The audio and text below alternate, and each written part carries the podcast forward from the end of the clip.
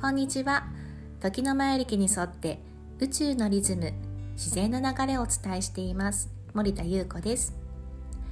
今日12月2日から前力では新しい流れに入りました。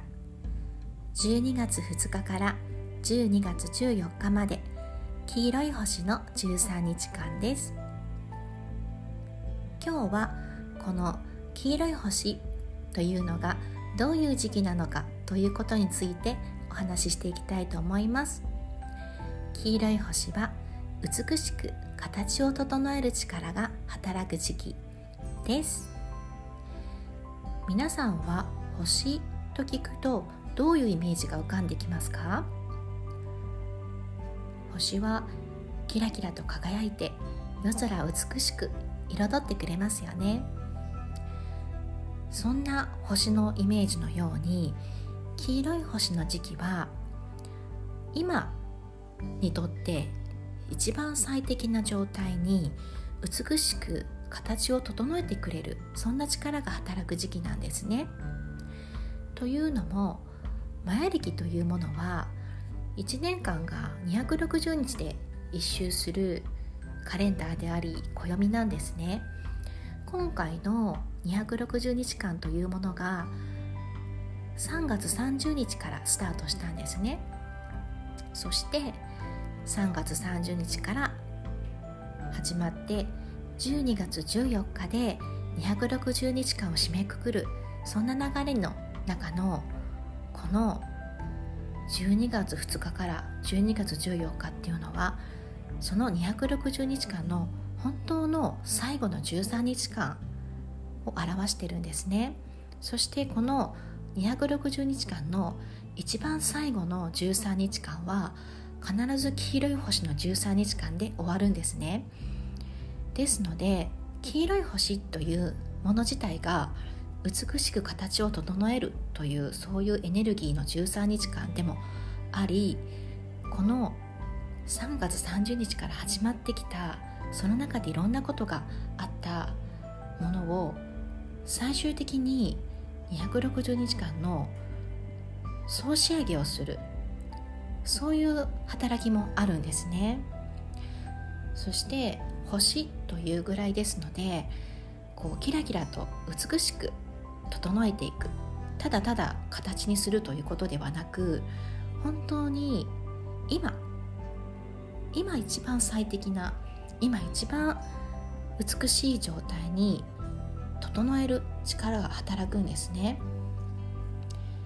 なのでこの12月2日から12月14日のこの黄色い星の13日間ではもちろんこれまでの260日間を振り返りながら最終的なまとめ総仕上げ形にするという力も働くのですが黄色い星ということなのでそれを一番美しく整えていくそんなまとめの時期だと思っていただいたらいいかなと思います。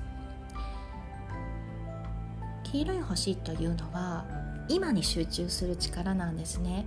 もちろんこの前回の青い橋の13日間というのはどちらかというとこれから先に向けての展開やビジョンやイマジネーションやそういうこれから先に向けてっていうものがこう見えてくる時期だったんですね。そしてそれを踏まえてこの黄色い星になった時はもう一度そこから未来っていうビジョンをこう見えてきたビジョンがあるからこそ今という現実に戻ってきてじゃあ今をまず整えようそしてその整った状態でこの青い橋で見えてきた描いた